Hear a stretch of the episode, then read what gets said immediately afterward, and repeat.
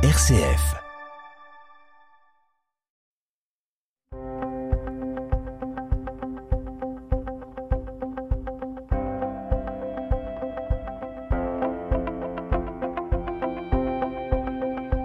RCF Isère, les histoires du Dauphiné. Claude Muller et Annie Franco. Bonjour Claude. Bonjour Annie. Alors nous avons beaucoup parlé de ce qui s'était passé à Grenoble pendant le temps de la guerre 39-45, notamment tout ce qui s'est passé dans les années 43-44. Mais on sait bien que ça ne s'est pas passé qu'à Grenoble, pas passé qu'en Isère et qu'il y en a de nombreux qui ont été déportés. On a eu l'occasion d'en parler, mais ça va être l'objet de notre émission aujourd'hui où nous allons parler d'un certain Raymond Gonzalez qui, lors de sa déportation à Buchenwald, a écrit un journal. Oui, il a écrit au jour le jour un journal dans des conditions vraiment incroyables. Et Raymond Gonzalez, euh, il s'en est pas vanté. Euh, on a retrouvé son journal qu'après qu'après sa mort. Alors racontez-nous euh, justement le contexte de cette déportation. Oui, alors l'héroïque population dauphinoise n'a pas été épargnée par la déportation, bien au contraire. Sa vaillance légendaire, de bravoure exemplaire, son patriotisme inaltérable, sa détermination inébranlable à bouter l'ennemi hors de nos frontières, elle les a durement payés, terriblement payés même. Il est vrai que des manifestations spectaculaires comme celle du 11 novembre 1943, euh, nous avons fait une émission, hein, a beaucoup euh, enflé le nombre de déportés. Lors de cette belle journée où des milliers de Grenoblois ont crié hein, leur foi, euh, nous allons vaincre, nous allons chasser l'ennemi, tout ça, alors que l'ennemi était présent. Et ses amis. Hein, il ne faut pas oublier la Gestapo et tout ça. Hein, était présent. Eh bien, euh, le 11 novembre 43, eh, de, nombreux Grenoblois ont été euh, arrêtés et 398 d'entre eux ont été déportés le même jour. Ça veut dire que Grenoble euh, a eu un nombre exceptionnel de, déportés. Beaucoup de villes, heureusement, n'ont pas, n'ont pas connu ça. Hein. Et bien sûr, il ne faut pas l'oublier, ça. Alors, euh, parlez-nous donc de ce Raymond Gonzalez. Eh bien oui, Raymond Gonzalez, je l'ai, euh, peux pas dire que je l'ai rencontré après, non, pas du tout. Mais on m'a beaucoup, beaucoup parlé de lui, sa famille notamment. Hein.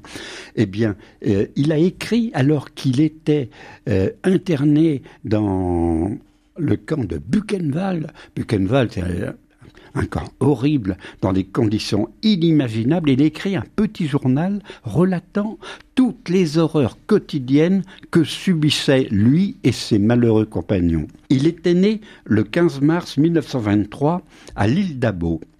Et c'est à Saint-Alban de Roche qu'il fit ses premières études. Quand ses parents se fixèrent à Grenoble, il entra au collège de l'Aigle, se révélant un excellent élève. Il effectua ensuite sa philo au lycée et s'inscrivit à la faculté de lettres. Alors qu'il était bien jeune encore, il entra dans le réseau de résistance Témoignage chrétien. Il était ivre de liberté et sa conduite fut exemplaire, mais il fut arrêté lors de la, grande manifestation patriotique du 11 novembre 1943 et expédié à Compiègne tout d'abord. Alors expédié à Compiègne, donc euh, Compiègne c'était pas Buchenwald, on restait longtemps à, Compiègne en attente de partir dans les trains? Eh bien, euh, les Allemands euh, envoyaient tous ceux euh, qui avaient fait de la résistance, qui, qui venaient d'arrêter, ils les envoyaient à Compiègne. Et à Compiègne, on les triait, on les envoyait sur différents camps euh, de concentration allemands. Alors, on n'appelait pas ça des camps de concentration, des camps de travail à ah l'époque. Mais c'était un travail épouvantable. Enfin, je vais avoir l'occasion d'en parler. Hein. Alors, quand est-ce qu'il est parti à Buchenwald?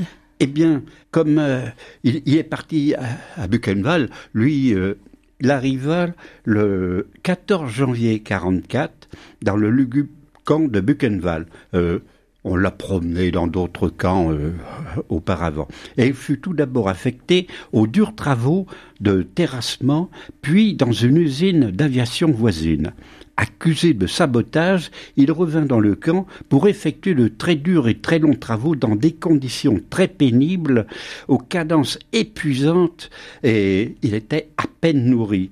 Et c'est dans cet enfer qu'il contracta la tuberculose qui allait l'emporter après la libération. Il passa ainsi deux hivers terribles, et aux tortures physiques se joignaient de nombreuses tortures morales dues à la promiscuité, à la nostalgie de la France et de ses parents, à l'absence de toute nouvelle, à la privation des secours spirituels, car c'était un grand catholique et, la messe lui manquait euh, beaucoup, et voyant tomber peu à peu tous ses camarades autour de lui. Mais il gardait cependant un espoir, un espoir insensé semblait-il, et la foi si profonde qu'il portait en lui l'aida à triompher de ses souffrances. Et c'est vrai, tant de souffrances ainsi accumulées eurent pourtant raison de lui deux mois seulement après sa libération. Mais il s'est éteint en homme libre parmi euh, les siens dans ces montagnes grenobloises qu'il adorait.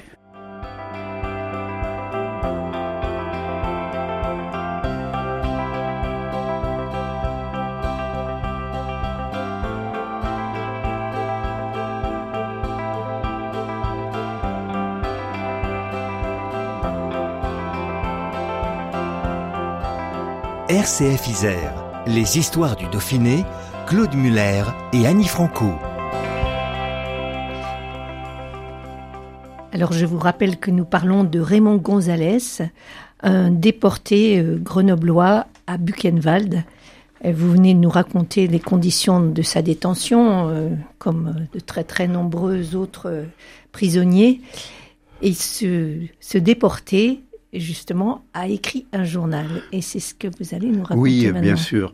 Euh, euh, je viens de vous dire que euh, il est mort deux mois après avoir retrouvé Grenoble. Mais quelque temps après sa disparition, ses parents eurent droit à une grande surprise. Ils trouvèrent soigneusement enveloppés dans un rugueux papier vert deux petits carnets et une quarantaine de feuilles de toutes les formes et de toutes provenances couvertes de l'écriture très serrée de Raymond Gonzalez.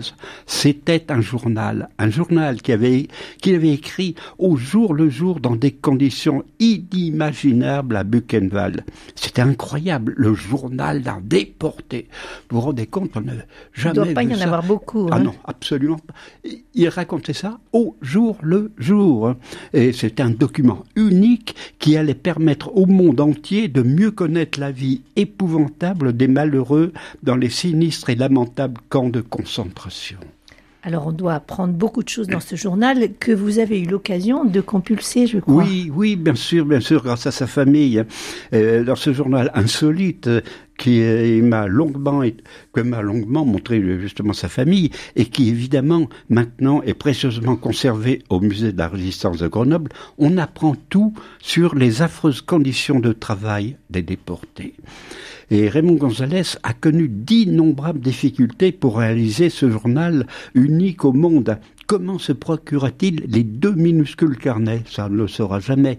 Et il avait tellement de choses à dire qu'il utilisa aussi des papiers d'emballage, des fiches allemandes, des morceaux de carton de tous les formats, de toutes les couleurs. Même sur des imprimés, il arrivait à glisser dans un coin ou entre deux lignes ses pensées et ses espoirs en Dieu. Ah oui, alors vraiment, il devait, oui, c'est ça, utiliser tous les petits bouts de papier qu'il pouvait les trouver. Petits bouts de papier. Et il mettait au jour le jour tout ce qu'il souffrait et tout ce que ses camarades euh, ont, ont enduré. Il ra- raconte la, la mort le- de, de ses amis qui l'entouraient les uns après les autres, qui savent qu'ils sont morts, qu'on achève ou qu'on envoie euh, dans, des, dans des fours crématoires. Est-ce qu'on a une idée euh, qu'il écrivait Est-ce qu'il écrivait pour lui ou est-ce qu'il écrivait dans l'espoir que ce carnet soit retrouvé? Euh, il écrivait, bien sûr, euh, dans l'espoir que ce carnet, que tout soit retrouvé, parce que il s'est dit, moi, aussi, je, je risque de pas revenir comme mes, comme mes de nombreux amis, je risque de pas revenir. Il faut absolument que je marque tout ça. Ça, comme ça, les gens comprendront tout ce que nous avons souffert dans les camps et dans quelles conditions d'innombrables Français sont morts. Un souci de transmission. Alors, euh, comment s'est révélé cet homme dans ce journal? Euh, Qu'est-ce qu'on a compris de, de lui? Eh bien, il s'est révélé euh, comme un homme à l'idéal très pur et ayant beaucoup souffert physiquement, mais peut-être plus encore moralement, dans ce bagne inhumain. La mort était toujours là, qui rôdait insidieusement, qui le frôlait à tout instant, qui jouait avec ses nerfs et qui fauchait impitoyablement ses compagnons d'infortune, les uns après les autres. La mort vient comme un voleur, écrivit-il un jour. La mort ne choisit pas. C'est certain. Et oui. Et le 24 décembre 1944, il consignait, alors dans une écriture euh, pressée, exécution d'un camarade, pas trop de déclarations, pas de gestes, des gueules d'enterrement, comme la vie me paraît chère en voyant euh, qu'il est si simple de la supprimer. Euh, je pense à mes parents, à ceux du condamné, à son âme, à Dieu. Et c'est vrai, il priait beaucoup.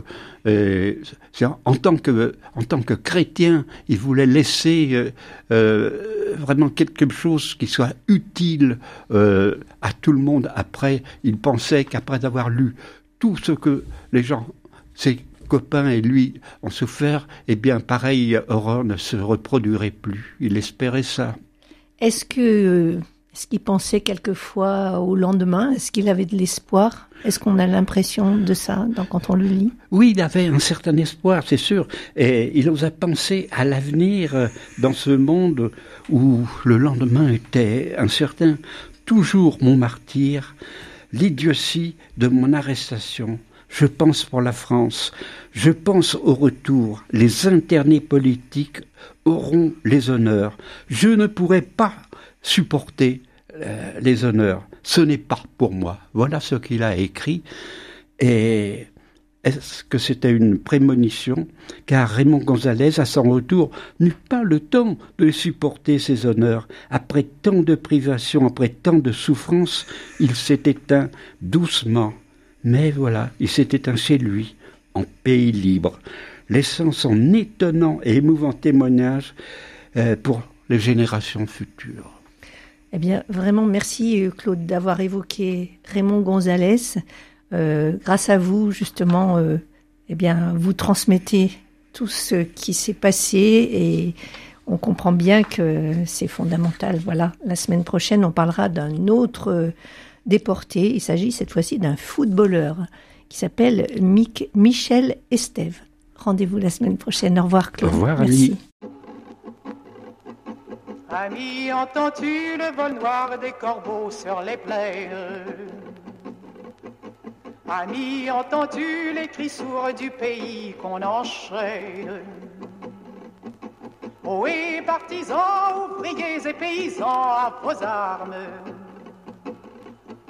Demain, l'ennemi connaîtra le prix du sang et des larmes. C'est nous les barreaux les prisons pour nos frères.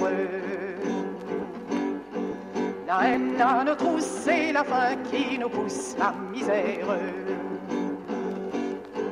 Il y a des pays où les gens au creux du lit font des rêves. Ici, nous vois-tu, nous on marche et nous on tue, nous on. Sait ce qu'il veut, ce qu'il fait quand il passe. Ami, si tu tombes, un ami sort de l'ombre à ta place. Demain, du sang noir séchera au grand soleil sur les routes. Sifflez, compagnons, dans la nuit, la liberté vous écoute.